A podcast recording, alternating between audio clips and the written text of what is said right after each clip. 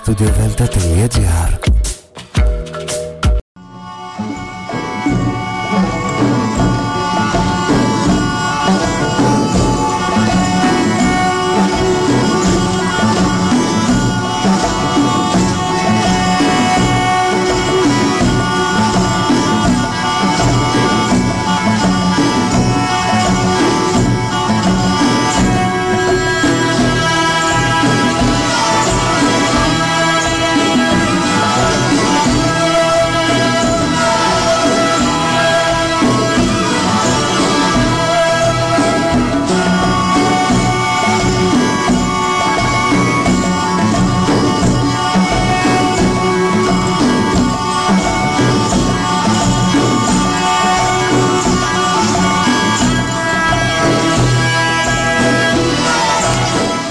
Σήμερα κυρίες και κύριοι. Είναι η εκπομπή Μύθοι και Πολιτισμοί με τη Γεωργία Αγγελή. Ζωντανά από το Στούντιο Δέλτα, το ραδιόφωνο της καρδιάς μας.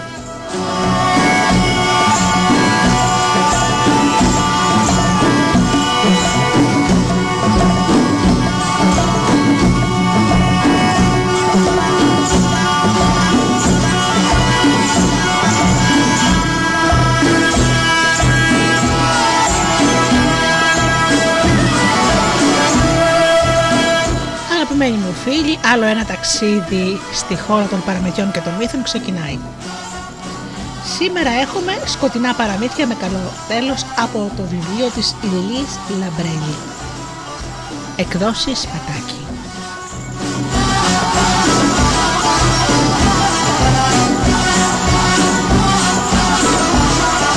Πρώτα όμως να καλημερίσω τους αγαπημένους μου φίλους, τους ανθρώπους που μας υποστηρίζουν με την αγάπη τους. Καλημέρα στους ανθρώπους που πληκτρολογούν www.studiodelta.gr και βρίσκονται εδώ μαζί μας στη σελίδα του σταθμού. Καλημερίζω και τους φίλους που μας ακούν από μουσικές σελίδες τις οποίες φιλοξενόμαστε όπως είναι το Live24. Καλημερίζω και τους φίλους που μας ακούν από κινητά και tablets.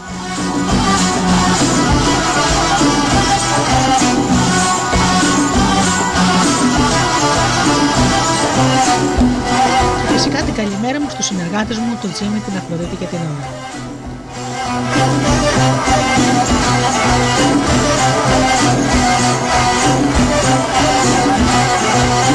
Ξεκινάμε με μουσική και αμέσως μετά με το πρώτο μας παραμύθι.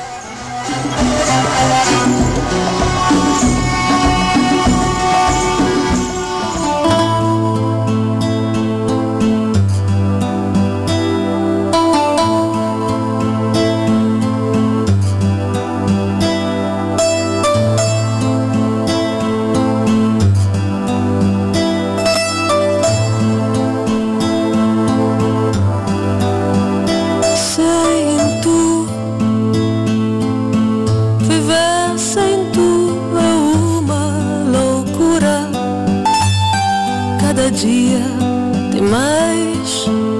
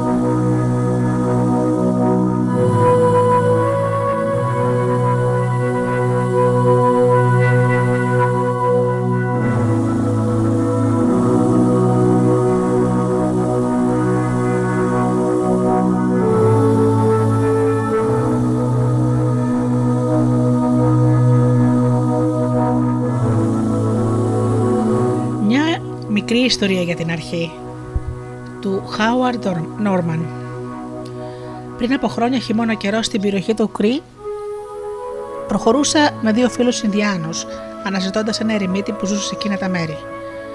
Έξαφνα σε μια ανοιχτή φιλοσιά ανάμεσα σε δύο δασωμένες εκτάσεις, μπροστά μας ένα μακάβριο θέαμα. Ένας μάρι σκοτωμένων κορακιών πάνω στο χιόνι. Κόκαλα, αίμα, μαύρα φτερά που αναδεύονταν από την παγωμένη ανάσα του φρέσκου χιονιού και έμοιαζαν έτοιμα να, να ξαναζωντανέψουν. Σταθήκαμε και κοιτούσαμε για ώρα πολύ. Ποτέ δεν είχαμε δει κάτι τέτοιο και αναρωτιόμασταν πώς θα μπορούσε να συμβεί φωνικό, τόσο βίαιο, τόσο ανεξήγητο. Όταν σκεπάστηκαν τα κουφάρια των κορακιών από το χιόνι και ήταν όλα λευκά και έμοιαζαν άσπυλα, αποφασίσαμε να κατασκηνώσουμε εκεί για να περάσουμε τη νύχτα. Στο φως μιας μικρής φωτιάς συνεχίζαμε να μιλάμε για τα κοράκια. Μας τυρανούσε η απορία τι θα μπορούσε να, είχε, να έχει γίνει και χάθηκαν ανώφελα τόσες ζωές. Άξαφνα ένας από τους φίλους Ινδιάνους είπε γαμιλόφωνα. Μια ιστορία θα περάσει από εδώ. Θα βρει τα κοράκια και ύστερα θα έρθει να μας πει τι στα αλήθεια έγινε.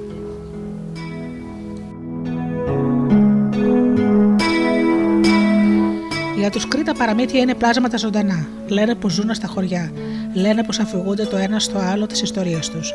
Λένε πως ταξιδεύουν να βρουν κομμάτια που τους λείπουν. Άρα όλα αυτά να είναι η αλήθεια, ή μήπως είναι μονάχα κάποια ξεχασμένα παραμύθια;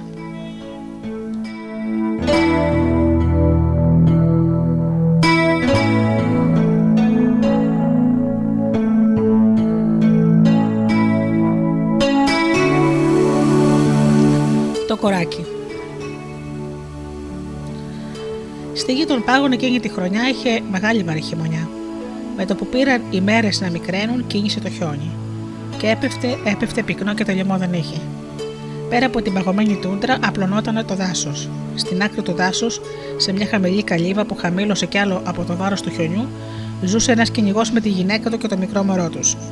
Εκείνες τις μέρες είχε χιονοθύελα και ο κυνηγός δεν τολμούσε να πάει για κυνήγι, φοβόταν μη χαθεί μέσα στο χιόνι. Όμω, σαν τελείωσαν όλες οι τροφές, τελείωσαν και τα ξύλα για τη φωτιά και τους θέρισε το κρύο και η πείνα, τα αποφάσισε. Αχάραγα φόρασε τις βαριές του μπότες, έβαλε το τσεκούρι του, έβαλε το πανοφόρι του από δέρμα αρκούδας, πήρε το τσεκούρι του, πήρε το τόξο και τα πέλια του και είπε: Θα γυρίσω πριν νυχτώσει, και χώθηκε στο χιονιά. Η γυναίκα ξυλιασμένη κρατούσε σφιχτά στην αγκαλιά της το μωρό της και έλεγε εξόρια και προσευχές για να γυρίσει πίσω ο άντρας της. Και πέρασε η μέρα και νύχτωσε και ο κυνηγό δεν γύρισε. Χωρίς να μένει φωτιά, το κρύο έκαιγε το δέρμα και το σκοτάδι έκαιγε την καρδιά. Έκλαιγε το μωρό και η μάνα του, όλο και το σφίγγε στην αγκαλιά του να το ζεστάνει και τον ανούριζε γλυκά να το παρηγορήσει. Και μόλις το μωρό το πήρε ο ύπνος, άξαχνα ένα κοράκι μπήκε από τη σβησμένη καμινάδα. Φτεροκοπούσε με ανοιγμένα τα μαύρα του φτερά γύρω από το κεφάλι της γυναίκας και έκρουζε. Κρά, κρά. Η γυναίκα σου φέρνει από τον άντρα σου. Σκοτώθηκε από τον άγριο κάπρο και στην καρδιά του δάσου πυκνό τον σκεπάζει το χιόνι. Δεν είναι αλήθεια, ψέματα λες, είπε η γυναίκα. Έσφιξε τόσο δυνατά το μωρό της που εκείνο ξύπνησε και ξανάρχισε να κλαίει.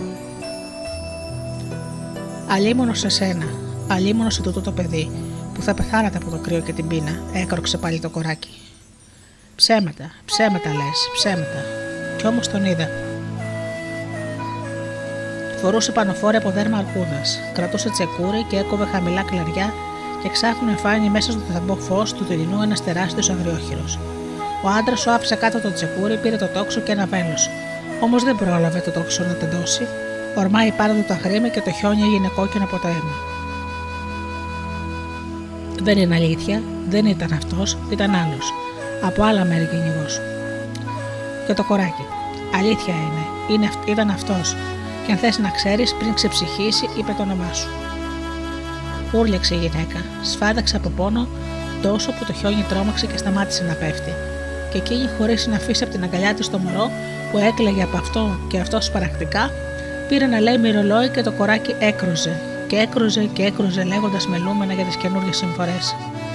Και πέρασαν ώρες πολλές της νύχτας, ώσπου που το χαμηλό φεγγίτι σαν να πήρε να χαράσει.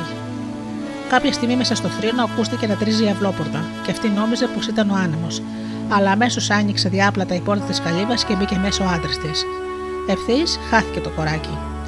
Άφαντο, σαν να του ρούφηξε το πρώτο φως. Ο κυνηγός έσαιρνε πίσω του ένα άγριο ελάφι και μια αρματιά ξύλα, που στου λαγού δεμένου στα φαρέτρα. Η γυναίκα αλλά να ανάψουμε φωτιά είπε με μάτια που άστραφταν και γέλασε.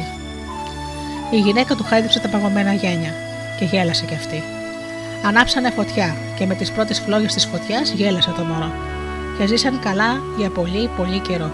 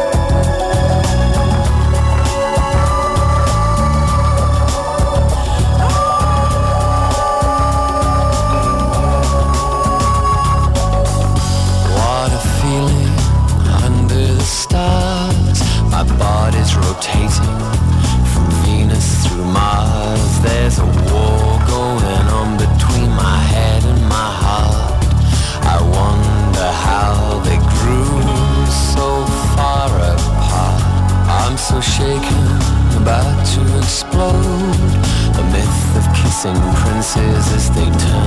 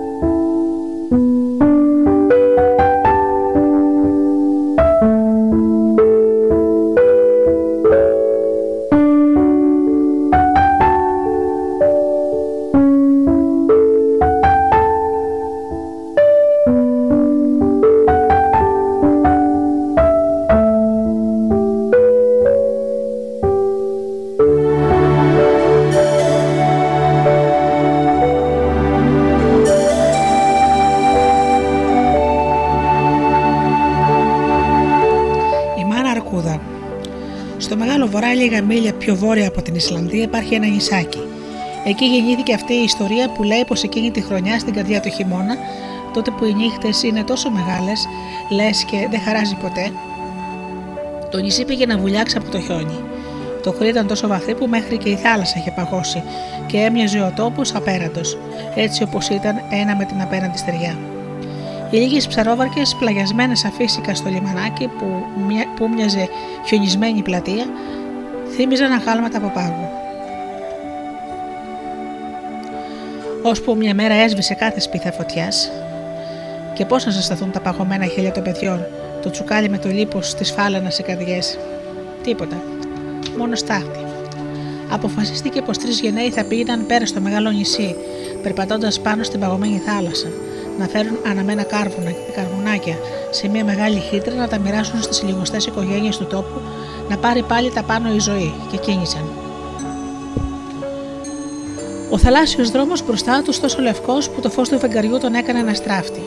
Πίσω τους οι άντρες που απόμεναν όρθιοι μέσα στο πάγο τους κοιτούσαν να μικραίνουν και φόρεζαν ευχές για να γυρίσουν πίσω, ώσπου χάθηκαν από τα μάτια τους.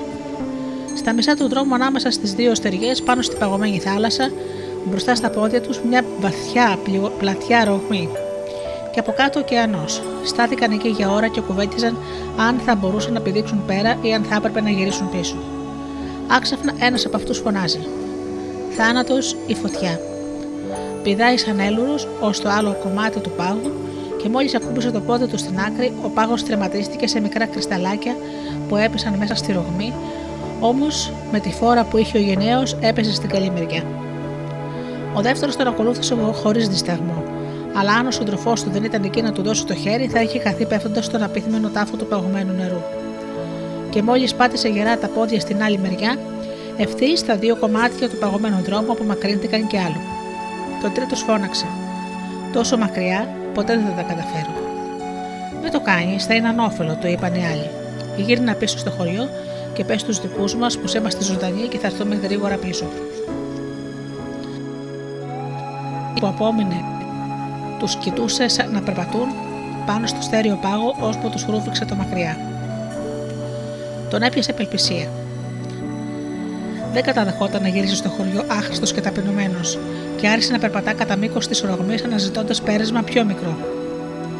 Περπατούσε για ώρα πολύ, όμως η απόσταση από τη μεριά που βρισκόταν στην τροφή του έμειζε συνεχώς να μεγαλώνει.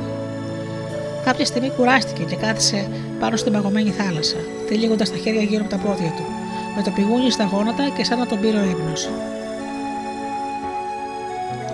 Ευθύς τον ταρακούγησε ένας ήχος τρομακτικός.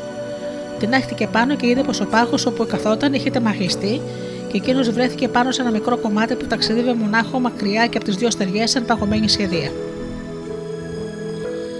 Γέλασε πικρά με το παιχνίδι της μοίρας. Για να μην αποφασίσει να ρισκάρει τη σωστή στιγμή, θα πέθαινε τώρα άδουσα στη μέση του παγωμένου ωκεανού. Το φεγγάρι είχε από ώρα χαθεί. Κάθισε πάλι κάτω και έκλεισε τα μάτια. Άξεφνα ένιωσε μέσα στο σκοτάδι το μικρό κομμάτι του πάγου που ήταν κάτω από τα πόδια του να πέφτει πάνω σε κάτι πιο μεγάλο. Άνοιξε τα μάτια και χωρίς να αντιστάσει πήδησε εκεί. Ύστερα κοίταξε γύρω προσπαθώντας να καταλάβει πόσο μεγάλο και στέρεο ήταν. Τότε είδε την αρκούδα. Ήταν κουρνιασμένη στη μέση της μικρής νησίδας πάγου και είχε στην αγκαλιά της τα μικρά της που τα σκέπαζε με τη λευκή της γούνα να τα ζεστάνει. Αμέσως ο άντρας πήγε να ξεφύγει, όμως τίποτα γύρω-γύρω, μόνο το σκοτεινό νερό. Τότε κοίταξε προσεκτικά το τεράστιο ζώο, και αυτό τον κοιτούσε και έμειζε μισοκεμισμένο. Το λευκό του τρίχωμα τον μαγνήτιζε σαν τρυφερό φως. Έξαφνα η αρκούδα χασμουρήθηκε και σαν να τούκνωψε με το κεφάλι να πλησιάσει. Έμοιαζε τόσο ήσυχη, τόσο καταδεκτική, που ο άντρας χαμήλωσε τα πόδια και σύρθηκε στα γόνατα ως τη γούνινη μπάλα από τη μάνα και τα μωρά της. Και αυτή τον σκέπασε σαν να ήταν παιδί της, και κοιμήθηκαν όλοι, ενώ ο πάγος ταξίδευε και έμοιαζε μοναχικός καρύς στη μέση του πουθενά. Φώτισε για λίγο. Η μάνα έδωσε το στήθος στα παιδιά της και ύστερα σε αυτόν και το ζεστό της γάλα ήταν βάλσαμο για όλους. Η μάνα Αρκούδα του φάνηκε τόσο ανθρώπινη που ο άντρας νόμιζε πως θα του μιλήσει. Όμως όχι, έγλειψε τα μικρά της, έπαιξε μαζί τους και ύστερα τα έσπρωξε λίγο πιο εκεί και τον πλησίασε. Χαμήλωσε, του φώναξε και τον κοιτούσε. Εκείνος έτρεξε και ανέβηκε στην πλάτη της. Εκείνη σηκώθηκε αργά, αλλά όπως πήγε να περπατήσει, τον έριξε κάτω. Τότε το ζώο χαμήλωσε πάλι και ο άνθρωπος πάλι σκαρφάλωσε στην πλάτη του, και αυτό πάλι αργά σηκώθηκε και έκανε δύο βήματα, ώσπου εκείνος ξανακλείστησε από την πλάτη και ξανάρχισαν πάλι και πάλι. Όταν κατάφερε να ισορροπήσει σταθερά πάνω στην αρκούδα, τότε αυτή πολύ προσεκτικά μπήκε στο νερό.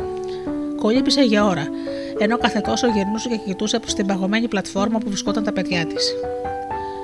Σαν βγήκαν και οι δύο στη στεριά, ο άντρας έδειξε στην αρκούδα τα λίγα σπίτια που αχωνοφαινόταν χωμένα στην ομίχλη και κίνησε να, περπατι... να περπατά, κάνοντας της νοήματα να τον ακολουθήσει. Εκείνη δίστασε αν θα έπρεπε να πάει μαζί του ή να γύρισε αμέσως πίσω στο νερό. Όμως γρήγορα τα αποφάσισε και ακολούθησε τα βήματά του. Στο έμπα του χωριού ήταν μια μικρή φάρμα. Ο άντρας πήγε κατευθείαν στο στάβλο με τις γελάδες, άνοιξε διάπλατα την πόρτα, πήρε κουβά και άρχισε να αρμέγει. Σαν γέμισε χλιστό γάλα, ο κουβάς τον έβαλε μπροστά της και εκείνη το ήπια όλο με μεγάλες γουλιές. Τότε κενάχτηκαν στα μάτια.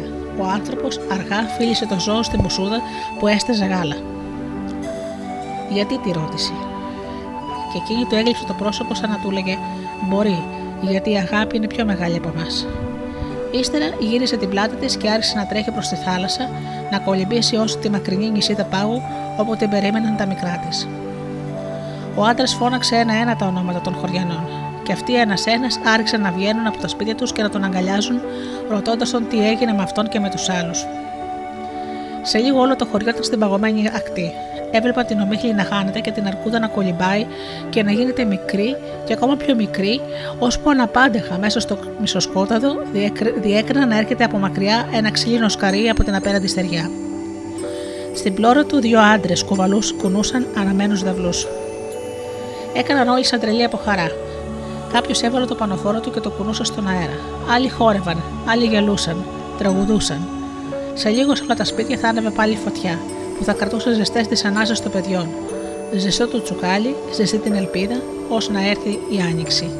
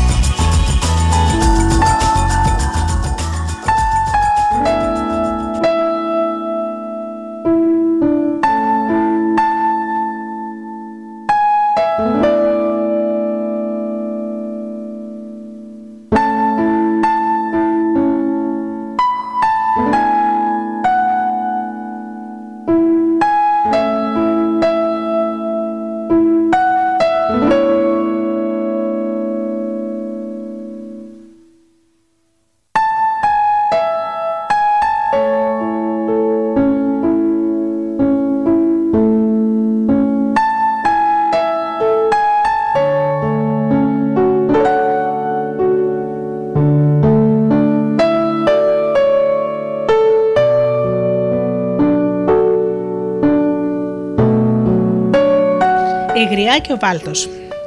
Ήταν μια φορά ένας ποταμός, ένας γέρικο ποταμός, κουρασμένος. Δεν είχε πια τη δύναμη να τρέξει όπως παλιά και η πηγή που τον τροφοδοτούσε με νερό κάθε μέρα στέρευε. Έτσι απελπισμένος αφέθηκε στην τύχη του. Όμως η τύχη του ήταν πονατική.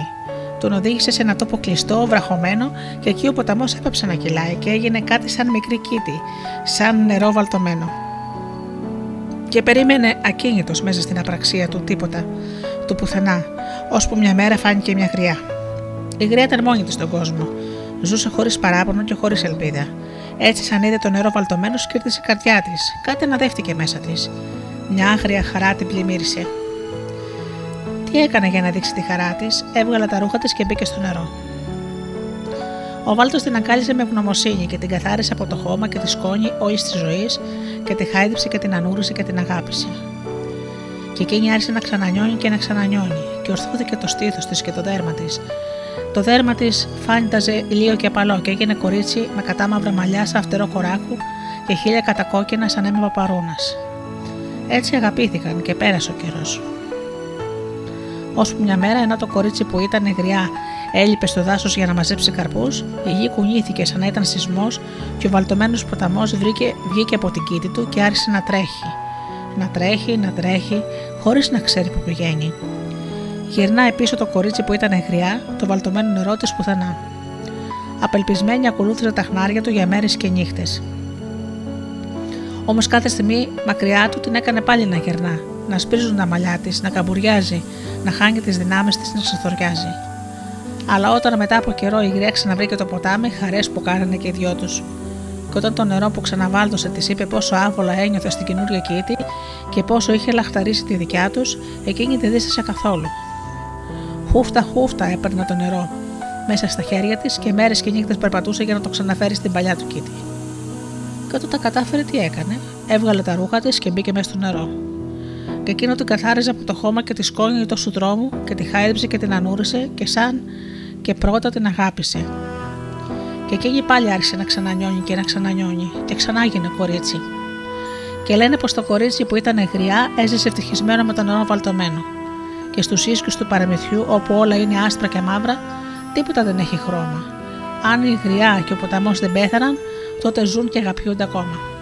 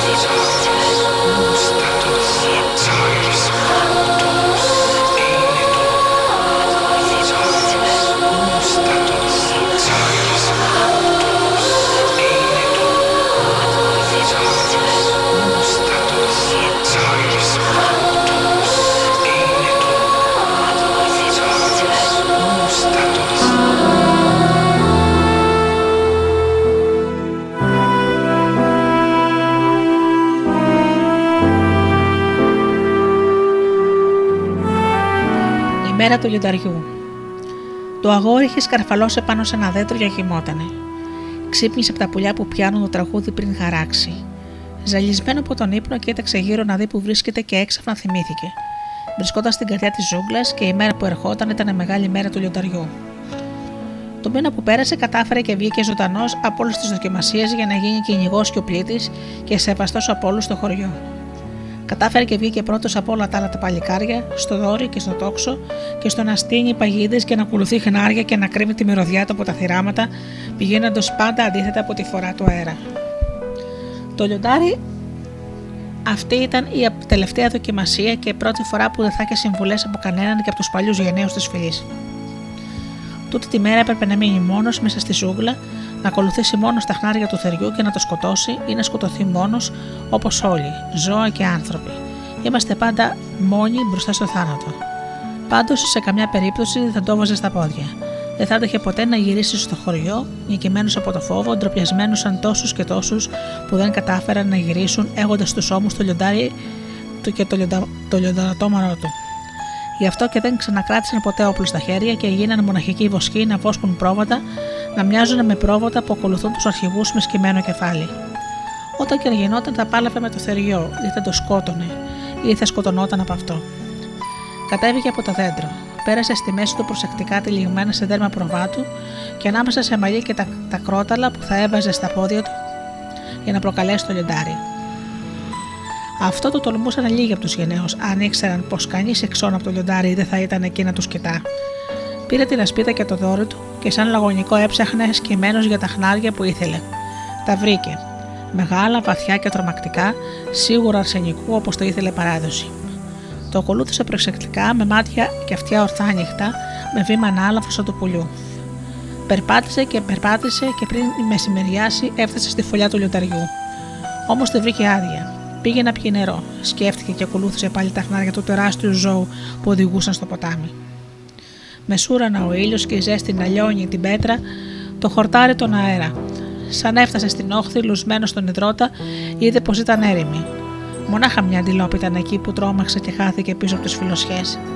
Σκέφτηκε πως για να μην υπάρχει ζώο δίπλα στο νερό την ώρα χωρίς σκιές, πάνω πει πω το λιοντάρι δεν θα είδε μακριά. Μπήκε στα ριχά του ποταμού. Ήπια νερό και ύστερα γέμισε τον ασκότο από δέρμα κατσικιού, ενώ οσμιζόταν στον αέρα. Σαν βγήκε σκαρφάλωσε σαν έλωρος σε ένα ψηλό δέντρο και κοίταξε ένα γύρο. Άξαφνα το είδε από μακριά. Θεόρατο, περήφανο, ξαπλωμένο σε μια πλατιά πέτρα κάτω από μια άγρια χορμαδιά. Η χέτη από το τρίγωμά του ήταν τόσο ξανθά, σχεδόν λευκά που άστραφταν κάτω από τις αχτίδες του ηλίου που περνούσαν ανάμεσα από τη φιλοσιά. Κατέβηκε προσεκτικά από το δέντρο και νυχοπατώντα μέσα από τα ξερά κλαδιά που του κόβαν τον δρόμο, βγήκε πίσω του. Έσκυψε και έδεσε τα κρόταλα στα πόδια χωρίς να ακουστεί ούτε η ανάσα του και με ένα πίδο βρέθηκε μπροστά του. Κουνούσε χέρια και πόδια και έβγαζε κραυγές να το τσιγκλίσει.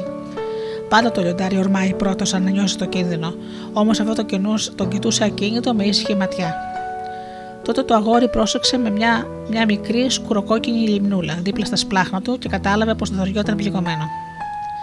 Το πλησίασε, το σκούτησε με το δώρο, αλλά εκείνο έμοιαζε αποκαμωμένο. Το πρώτο που ένιωσε ήταν μια άγρια χαρά που ήταν εύκολα και κίνδυνα θα μπορούσε να το σκοτώσει και να γυρίζει τροπεοφόρο στο χωριό με το τομάρι στους ώμους. Όμως πάγωσε η χαρά του γιατί τα μάτια που τον κοιτούσαν έμοιαζαν να μιλούν, και κάτω από το καυτό φως άκουσε μια φωνή να λέει: Αγόρι, αν θέλεις, πάρε τη ζωή μου. Όμως δεν είναι το τομάρι μου που ξεκάνει κυνηγό, αλλά η αντριοσύνη σου.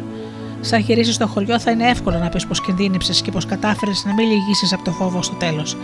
Έτσι θα είναι περήφανη η δική σου και τα κορίτσια θα σε γλυκοκοιτούν. Όμως εσύ θα ξέρεις πως δεν είναι αλήθεια και θα το θυμάσαι στο θάνατό σου, πως δεν έκανες το χρέος σου να απελέψει για τη ζωή σου πριν πάρεις τη δική μου. Διάλεξε.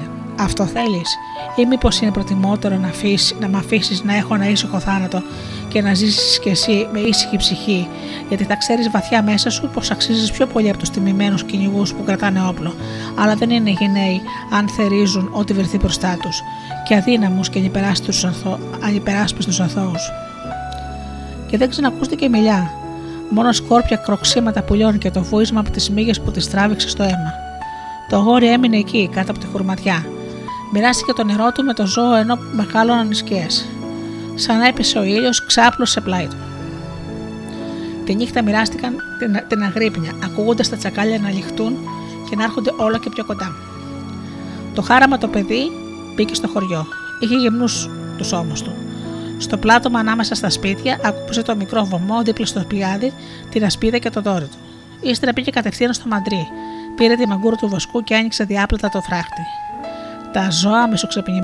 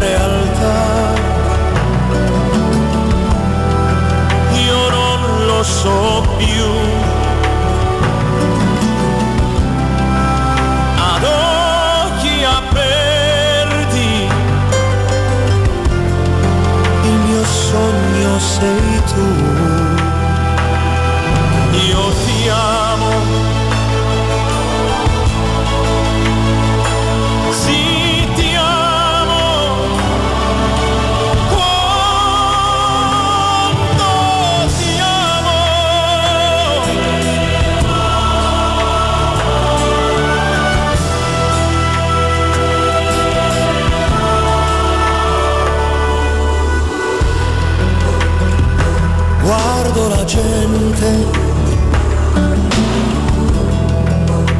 Mano per mano.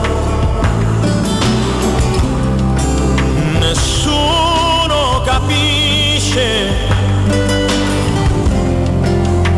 quello che provo. Respiro il silenzio dei tuoi pensieri. Un giorno sarai tutto quello che speri. Io ti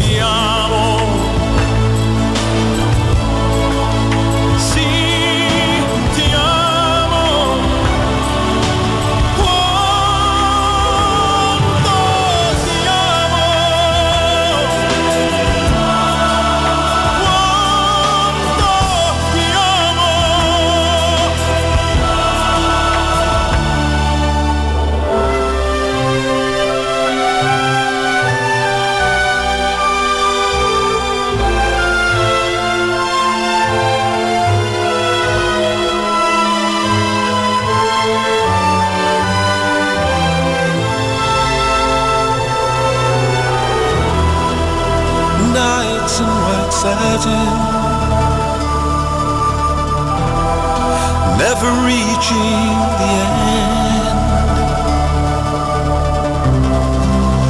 Letters I've written, never meaning to send.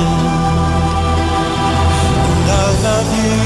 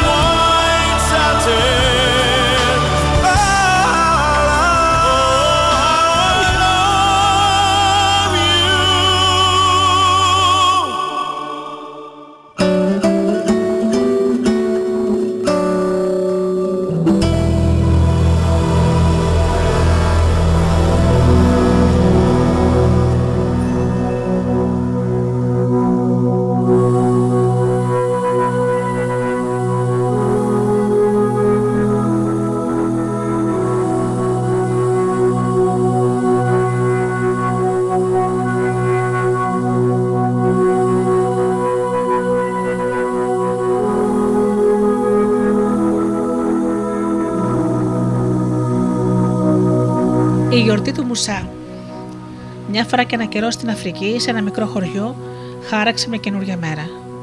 Και ο ήλιος πήρε να ανεβαίνει, φωτίζοντας τα κορίτσια του χωριού που κοίησαν με τραγούδια για τη μεγάλη σικιά. Πήγαιναν να μαζέψουν σίκα, όπως το θέλε, το έθιμο για να κλικάνουν τις μανάδες τους και εκείνε να τους δώσουν ευχές και να τους δώσουν όμορφα ρούχα και όμορφα στολίδια για τη γιορτή του Μουσά. Γιατί εκείνο το βράδυ ο Μουσά το Βασιλόπουλο, πάνω να πει ο γιος του φύλαρχου, στη μεγάλη του γιορτή τα διάλεγε η γυναίκα ανάμεσα στα όσα κορίτσια της παντριά ήθελε να είναι εκεί. Ποια δεν ήθελε, όλες τον θέλανε, όλες, γιατί ήταν όμορφος σαν ήλιος. Γιατί ήταν καλόψυχος και ήταν ο πιο γενναίος από όλα τα παλικάρια της φυλής. Το λοιπόν περπατούσαν και περπατούσαν τα κορίτσια και καθεμιά τους λαχταρούσε κρυφά να είναι εκείνη η τυχερή που θα τον παντρευτεί. Ξοπίσω τους πήγαινε το πιο μικρό και το πιο φτωχό, μα το πιο όμορφο από όλα τα κορίτσια της πατριάς. Οι άλλε τη διώχνανε, την σπρώχνανε και τον κορυδεύανε. Δεν είναι για τα μούτρα σου το όρημα σίκα, της λέγανε. Σιγά μην είναι για τα μούτρα σου μουσά. Εκείνη χωρίς μιλιά, με σκυμμένο το κεφάλι της, ακολουθούσε. Σαν φτάσαν στη σκιά, όλα τα άλλα κορίτσια μάζεψαν τα καλά σίκα και το μικρό κορίτσι, έτσι πως ήταν με σκυμμένο το κεφάλι, μπόρεσε και μάζεψε μονάχα λίγους άγορου καρπούς από τα πιο χαμηλά κλαριά. Σαν άδειασε σικιά και γέμισαν καλάθια, η καθεμιά κοπέλα γύρισε στη μάνα της. Εκεί να δεις ευχές. Εκεί να δεις ρούχα και ντυμένα που ήταν κρυμμένα σε σεντούκια, και οι μανάδες εκείνη την ώρα τα φέρανε στα μέτρα των κοριτσιών, βάζοντας τις βελονιές εκεί που πρέπει. Άσε και τα στολίδια στα χέρια, στα πόδια, στο λαιμό, στην κεφαλή.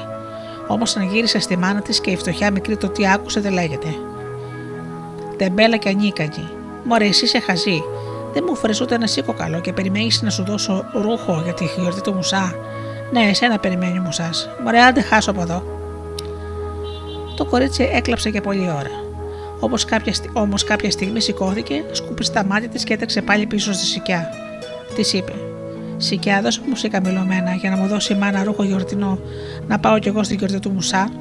Του Μουσά, καταλαβαίνεις. Αχ, μονάχα να προλάβω πριν τελειώσει. Και η σικιά της αποκρίθηκε. Κορίτσι, φέρε μου κοπριά και θα σου δώσω σίκα για τη μάνα σου.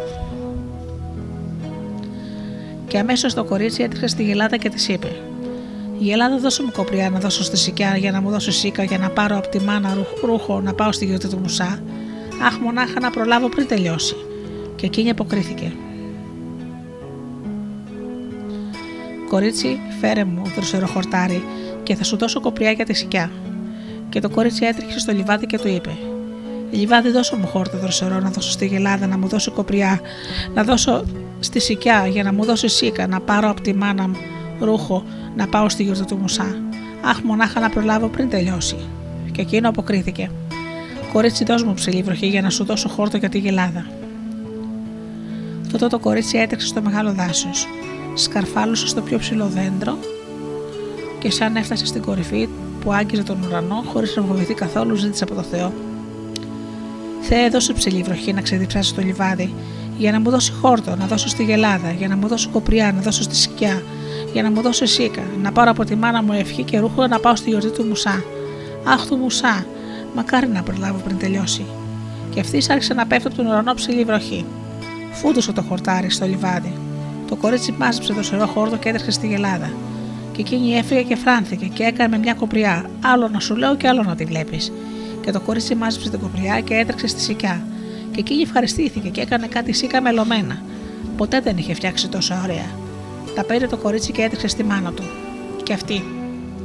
Εμ τέτοια ώρα που πρόκοψες να φέρεις τα καλά τα σίκα, τώρα δεν προλαβαίνω να σου φτιάξω ρούχο. Αν θες, τράβα με τα κουρέλια στη γιορτή. Εξάλλου, κόρη μου, αχ, κόρη μου, δεν μεγάλο πιάνεσαι. Όμως, αν είναι για πλούσιες νύφες, δεν είναι για του λόγου μας. Όμως, μην νοιάζεσαι, έχεις καιρό μπροστά σου για άλλες γιορτές, φτωχών γιορτές. Μείνε και λίγο με τη μάνα σου, ακόμα σε μικρή. Ε, τότε το κορίτσι πείσμωσε.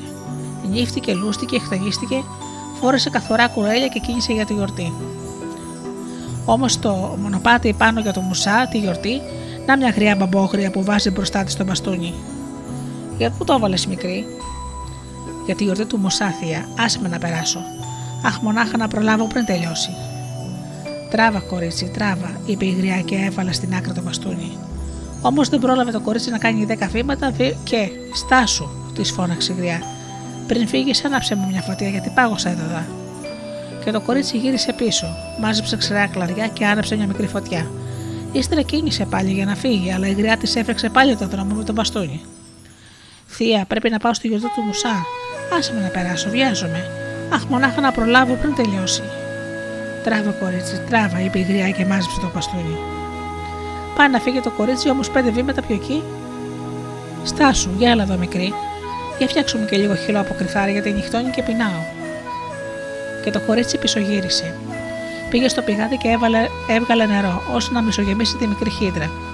Ύστερα έβαλε τη χύτρα πάνω στη φωτιά και σαν πήρε να βράζει το νερό, έριξε λίγο αλάτι, έριξε κάμποσο κρυθάρι και τα ανακάτευε να βράσει. Σαν έβρασε όσο πρέπει το, χυθα... το κρυθάρι, τάισε χυλώτη γριά. Τάισε ξύλα τη φωτιά και κοίτησε για τη γιορτή. Ο, μουνάς, ο πουνάσου πάλι μπροστά της στο μπαστόνι της γριάς. Θεία μου, καλή σου τόπο πω πρέπει να πάω στη γιορτή του Μουσά. Άσε με να περάσω. Βιάζομαι πολύ. Όλα τα άλλα κορίτσια φύγαν από ώρα και ώσπου να είναι νυχτώνει. Αχ, μονάχα να προλάβω πριν τελειώσει. Τράβα, κορίτσι, τράβα. Σε κρατάει κανείς, είπε η γριά και έβαλε αργά-αργά κάτω το μπαστούνι. Πάει να τρέξει το κορίτσι όμως, στάσου, έλα εδώ. Σύρε το πογάδι όσες φορές θα χρειαστείς ώστε να γεμίσεις τη μεγάλη χύτρα. Μονάχα σε γεμίσει ως πάνω η χύτρα, πάρτιν και βάλτιν πάνω στη φωτιά. Ύστερα περίμενε να ζεσταθεί όλο το νερό και μόνο τότε βγάλε λίγο στη μικρή λεκάνη και άστο να κρυώσει. Μην με κάψεις κιόλας. Και ύστερα πάρε τη λευκή πετσέτα και έλα τρίψε μου την πλάτη. Τι λέτε πώ έκανε το κορίτσι; Γύρισε πίσω ή έφυγε για τη γιορτή; Ε, λοιπόν γύρισε πίσω και απογενοήθηκε κάμποσε φορές το πηγάδι ώστε να γεμίσει τη μεγάλη χύτρα.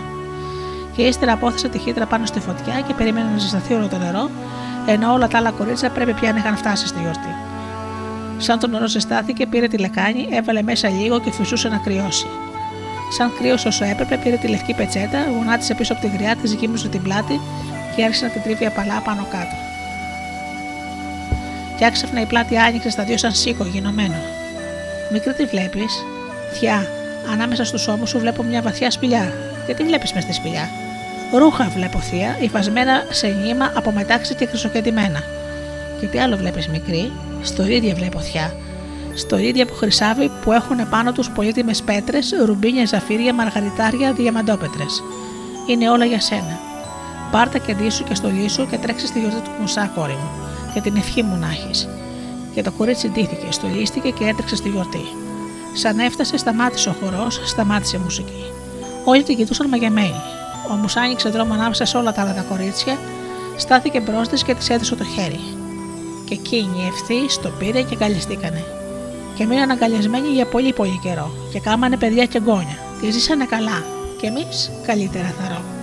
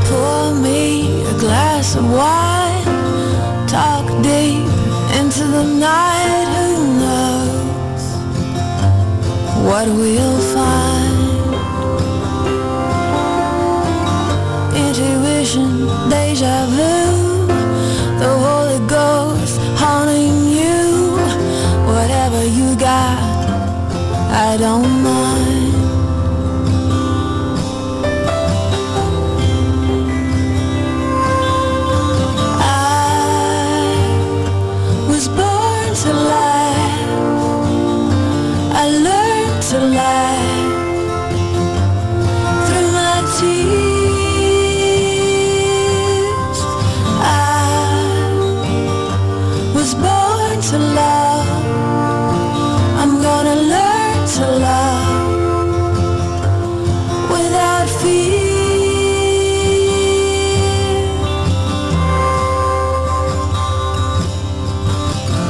Put your elbows on the table. I'll listen long as I'm able. There's nowhere I'd rather be. It feels are supernatural. Thank God for this new laughter. Thank God the joke's on me. Cause I was born to lie. I learned to lie through my tears and.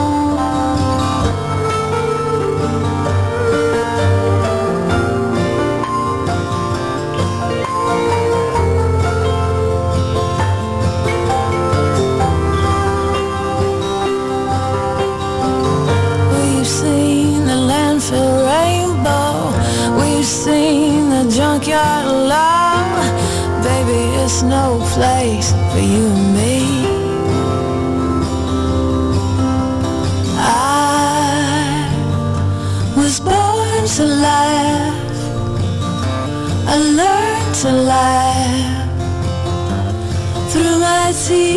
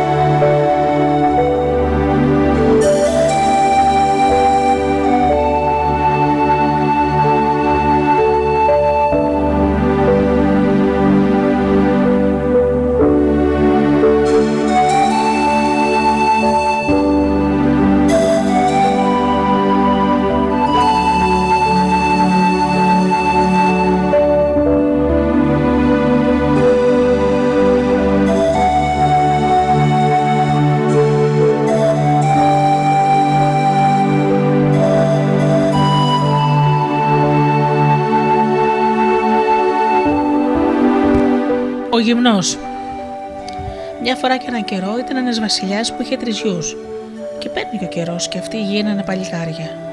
Μια μέρα τα φώναξε ο πατέρας του στην αίθουσα του θρόνου και τους είπε: Παιδιά μου, μεγαλώσατε. Το ξέρετε πως η ζωή έχει γυρίσματα.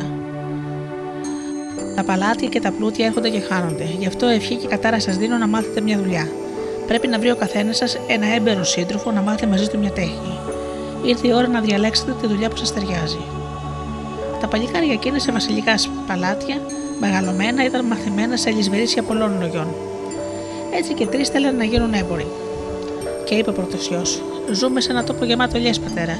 Εγώ θέλω να εμπορεύομαι το λάδι. Και ο δεύτερος: Δίχως ψωμί δεν ζει ο άνθρωπος, πατέρα. Εγώ θέλω να εμπορεύομαι το στάρι. Και ο τρίτος είπε διστακτικά: Πατέρα, εγώ αγαπάω τα ζώα και αυτά θα ήθελα να αγοράζω και να πουλώ. Τσελεμπής λοιπόν, είπε στο μικρό του γιο ο Βασιλιάς. Α είναι, πάρτε ο καθένας σας από ένα από εκεί φλουριά και βρείτε άξιους συντρόφους να σας μάθουν τη δουλειά. Και τα τρία Βασιλόπουλα πήραν τα, τα φλουριά και τράβηξε ο καθένας στο δικό του δρόμο. Οι δύο μεγαλύτεροι βρήκαν εύκολα συνεταίρους στον τόπο τους, βάζοντας αυτά τα χρήματα και οι άλλοι την τέχνη. Αλλά ο μικρότερος, ό,τι και αν έκανε, δεν έβρισκε κανέναν, γιατί ήταν τόσο καλόψυχος και γενναιόδωρος που τον είχαν όλοι για αγαθό και σκροποχέρι. Σαν πέρασε λίγος καιρός, ο Βασιλιάς έχασε την υπομονή του και θύμωσε.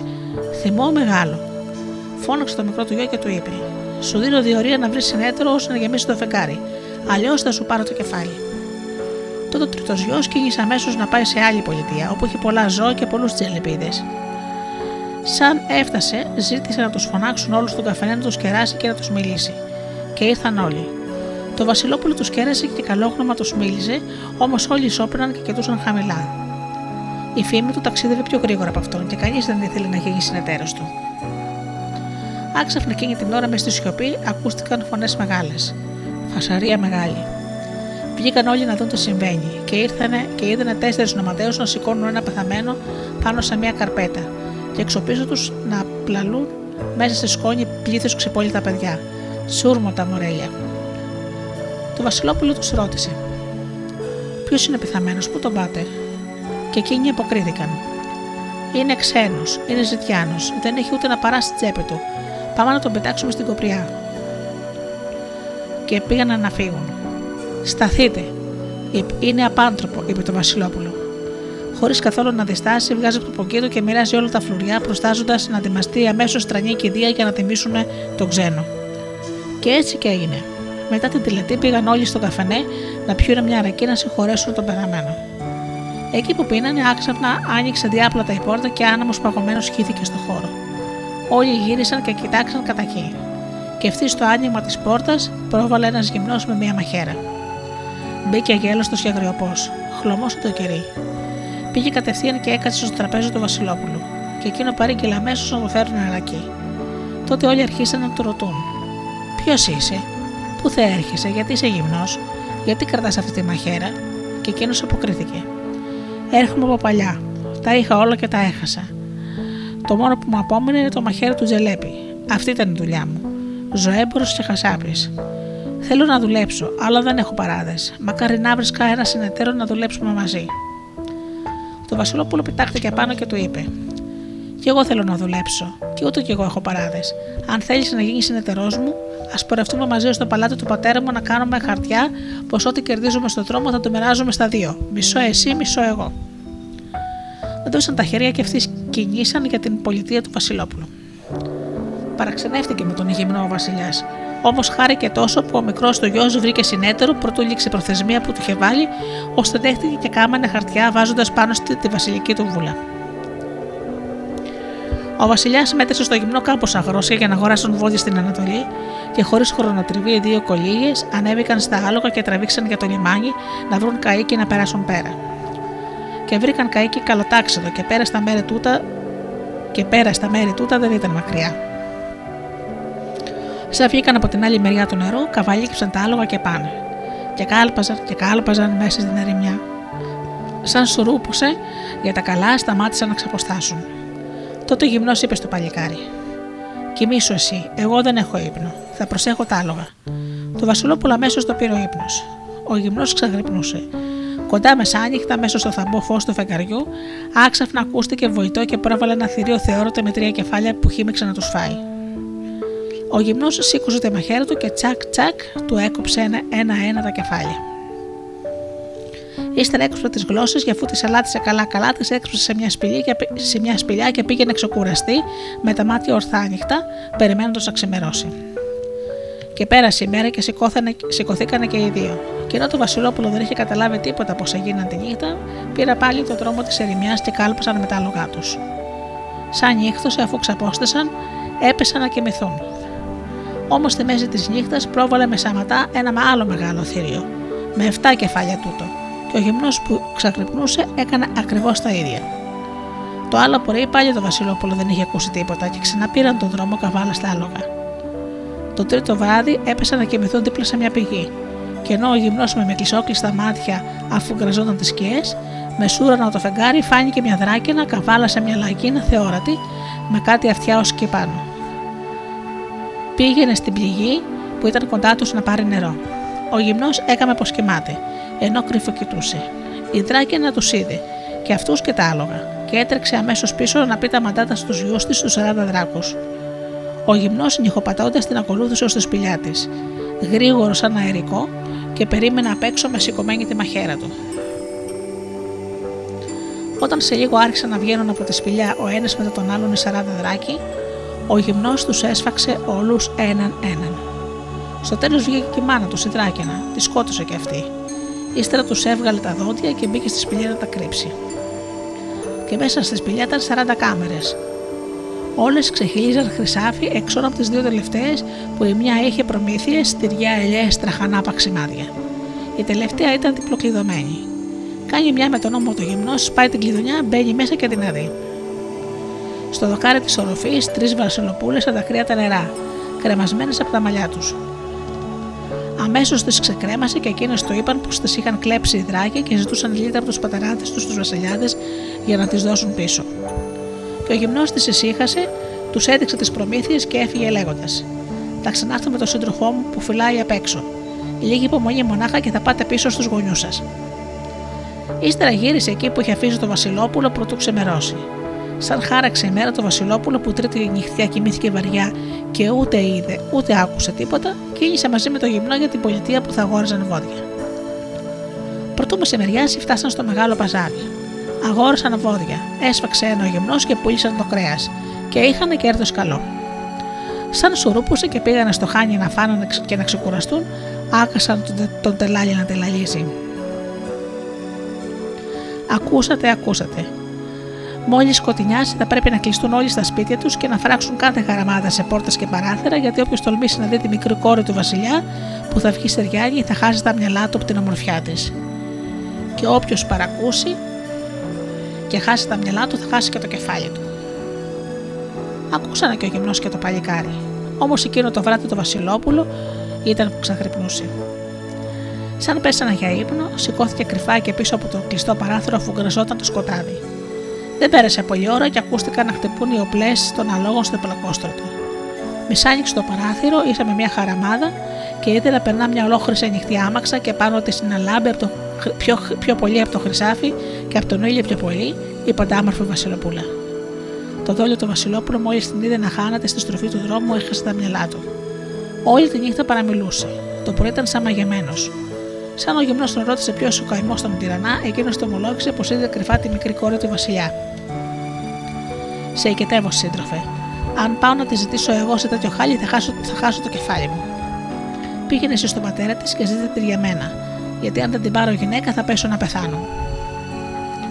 Ο γυμνός μια και δύο πάει στο παλάτι και ζητάει να δει το Βασιλιά. Οι βρουροί τον είδανε γυμνό με τη μεγάλη μαχαίρα και τον διώχνανε, όμως αυτός έλεγε και ξανά έλεγε πως δεν φεύγει αν δεν το μιλήσει. Έγινε φασαρία. Άκουσε τις φωνές ο Βασιλιάς και βγήκε έξω να δει τι συμβαίνει. Τότε ο γυμνός ζήτησε την πεντάμαρτη Βασιλοπούλα για γυναίκα του συντρόφου του. Καλύτερο γαμπρό δεν θα βρεις Βασιλιά. Είναι καλόψυχος όσο κανείς. Είναι καλόγνωμος, είναι όμορφος σαν τον ήλιο, είναι γενναίο, είναι από βασιλική γενιά, είπε σεβαστικά. Και ο Βασιλιάς του αποκρίθηκε. Ξένε, έχω από μέρο βάλει φιρμάνι πως όποιος θέλει τη μικρή μου κόρη για γυναίκα θα πρέπει να περάσει τρεις δοκιμασίες. Η πρώτη να σκοτώσει το θεριό με τα τρία κεφάλια και που βρίσκεται στα δυτικά σύνορα του βασιλείου.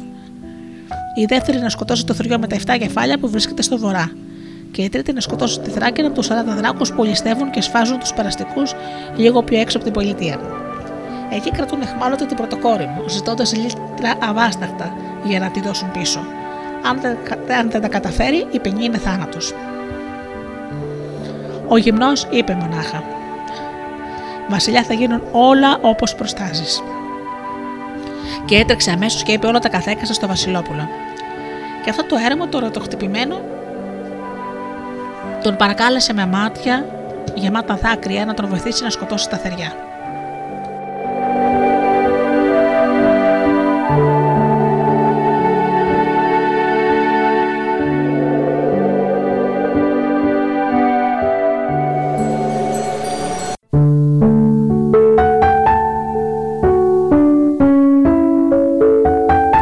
Νοιάζεσαι και όλα θα φτιάξουν, αποκρίθηκε ο γυμνός. Μονάχα με βγεις καθόλου από το δώμα, κανεί να με σε δει. Περίμενε και δεν θα αργήσω.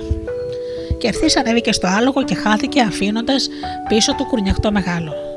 Σε τρεις μέρες ήταν πίσω με τις γλώσσες των θεριών και τα δόντια των τράκων. Τα έδωσε στο Βασιλόπουλο και το ορμήνεψε τι θα πει στο Βασιλιά για να κερδίσει τη Βασιλοπούλα. Το Βασιλόπουλο τον άκουσε προσεκτικά και ύστερα μάζεψε όλο το κουράγιο του και παρουσιάστηκε μπροστά στο Βασιλιά. Του είπε πως τάχα πέρασε καθ' μια από τις δοκιμασίες, του έδειξε τα πιστήρια και του περιέγραψε το μέρος που ήταν η σπηλιά με το χρυσάφι, εκεί όπου περίμεναν οι τρεις Βασιλοπούλες. Τότε τον πρόσταξε ο Βασιλιάς. Να πας αμέσως στη σπηλιά των δράκων και να φέρεις τις Βασιλοπούλες και το χρυσάφι. Μονάχα όταν θα έχει φέρει εδώ μπροστά μου την πρωτότοκη κόρη μου, θα σου δώσω τη μικρή μου για γυναίκα. Χωρίς χρονοτίβη, το Βασιλόπουλο μαζί με το γυμνό και με στρατιώτες του Βασιλιά πήραν ζώα και κυνήγησαν για τον δράκον του σπηλιά. Σαν νύχτωσε και γύρισαν πίσω με τις Βασιλοπούλες και το χρυσάφι, γίναν χαρές μεγάλες εκείνη την νίκη πολιτεία. Γίναν και τα ναυμανιάσματα με γλέντι τρικούβερτο, που κράτησε στο πρωί. Και ύστερα το Βασιλόπουλο με το γυμνό και τη Βασιλοπούλα, κάμποσου καλεσμένους και 200 ζώα φορτωμένα με το χρυσάφι των δράκων και τις Βασιλοπούλες στα πρικιά, κίνησαν για το Βασιλόπουλο το παλάτι γιατί είχαν, έτσι το είχαν συνήθως στην Ανατολή. Ο γάμος πάντα γινόταν στου γαμπρού τα μέρη. Πορεύτηκαν τρεις μέρες και τρεις νύχτες μες στην ερημιά, ώσπου φτάσαν στο λιμάνι και μπήκαν σε πλεούμενα για πέρα. Και το είπαμε, το πέρα δεν ήταν μακριά. Σαν δέσαν τα καΐκια, το λιμά, στο λιμάνι του νησιού, άρχισαν να πλαλούν μορέλια και ζητιάνια από το παλάτι, φωνάζοντας τα σιγαρίγια. Και όταν οι αραβωνιασμένοι με όλη τη συνοδεία περάσανε την πύλη του παλατιού, εκεί να δεις χαρές, γέλια και ευχές. Και όλοι να κοιτούν την πεντάμορφη νύφη και τους θησαυρούς και να τρίβουν τα μάτια. Το ίδιο κιόλας βράδυ έγινε ο γάμος. Και το γαμήλιο ξεφάτωμα κράτησε τρεις μέρες και τρεις νύχτες. Γλέντι από εκείνα τα παλιά που δεν τα βάζει το ανθρώπου νους. Την τρίτη νύχτα, αργά, λίγο πρωτού ξημερώσει, οι καλεσμένοι άρχισαν να φεύγουν και να αφήσουν το ζευγάρι μοναχό του. Όμως, σαν μπήκαν οι νιόνυμφοι στο γαμήλιο δώμα, πριν ακόμα κλείσουν πίσω τους την πόρτα, ορμάει μέσα ο γυμνός και με θυμό μεγάλο λέει στο Βασιλόπουλο πως ήρθε η ώρα να λογαριαστούν. Και εκείνο το αποκρίθηκε. Καλέ μου σύντροφε, δεν είναι ώρα τώρα για μερασιά. Όμως αφού το ζητάς, πάρε αμέσως το μισό χρυσάφι που κερδίσαμε και όλο αν θέλεις. Δικό σου είναι. Αυτό θα ρίξει που συμφωνήσαμε, ή πως δώσαμε τα χέρια για να μοιραστούμε ό,τι θα βρίσκαμε στον δρόμο. Η μεσίβη σλομπούλα είναι δικιά μου και τη θέλω τώρα. Και αυτή σαρπάζει ο γυμνός στην ύφη από τα πόδια, τη γυρίζει ανάποδα και κάνει πως αντιχωρήσει στα δυο με τη μαχαίρα του. Τότε φίδια αρχίσαν να βγαίνουν από το στόμα της Βασιλοπούλα, και ο γυμνός, χωρίς να φοβηθεί καθόλου, τα σκότωσε ένα-ένα. Χάραξε η μέρα. Στο μεταξύ από τις φωνές τους γέμισε του κόσμου το νυφιάτικο δώμα και όλοι κοιτούσαν άφωνοι το δάπατο τα σκοτωμένα φίδια. Τότε μπροστά σε όλους μίλησε ο γυμνός. Η ιστορία είναι παλιά. Τούτο το κορίτσι που η του πήρε τόσο και τόσο τα μυαλά, μια μέρα πήρε και τη μανιά και τη μανίτσα της. Άβυσο του ανθρώπου ψυχή. Ζήλιψε η μάνα και καταράστηκε την κόρη να μην χαριάται στο προσκέφαλό της. Έτσι από μικρή έτρεφε φίδια μέσα της, ώστε σαν ερχόταν η ώρα αυτά να άρχιναν φαρμάκια σε όποιον κοιμόταν πλάι της. Όσο για μένα, όλα αυτά τα ξέρω γιατί έρχομαι από άλλο κόσμο. Βασιλόπουλό μου, είμαι πεθαμένος που έθαψες με τόσες τιμές, ενώ όλοι ήθελαν να με πετάξουν στην κοπριά. Γι' αυτό σε ακολούθησα και για να στο ξεπληρώσω. Στο ξεπλήρωσα και πρέπει να φύγω πια. Είσαι καλός και πάντα καλό να έχεις. Έχε γεια. Έτσι είπε ο γυμνός και αυτής χάθηκε από μπρος τους. Έγινε ένα με το αυγινό φως. Και οι νιόπατρε ζήσανε καλά, περίκαλα, για χρόνια πολλά. Όσο για το γυμνό από τότε, μήτε φάνηκε, μήτε ακούστηκε ποτέ πουθενά.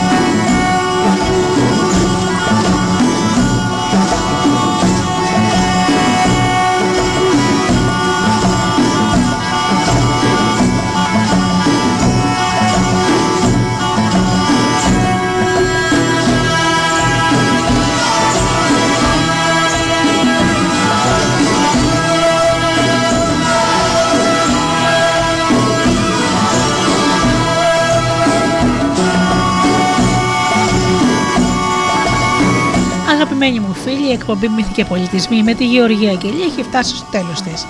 Σας ευχαριστώ που, που ήσασταν μαζί μου αυτές τις δύο όμορφες ώρες. Ανανεώνω το ραντεβού μας για, για το επόμενο Σάββατο στις 10 όπως πάντα. Έως τότε φίλοι μου σας εύχομαι να περνάτε καλά, να είστε καλά και αγαπήστε τον άνθρωπο που βλέπετε κάθε μέρα στον καθρέφτη. Καλό σας απόγευμα.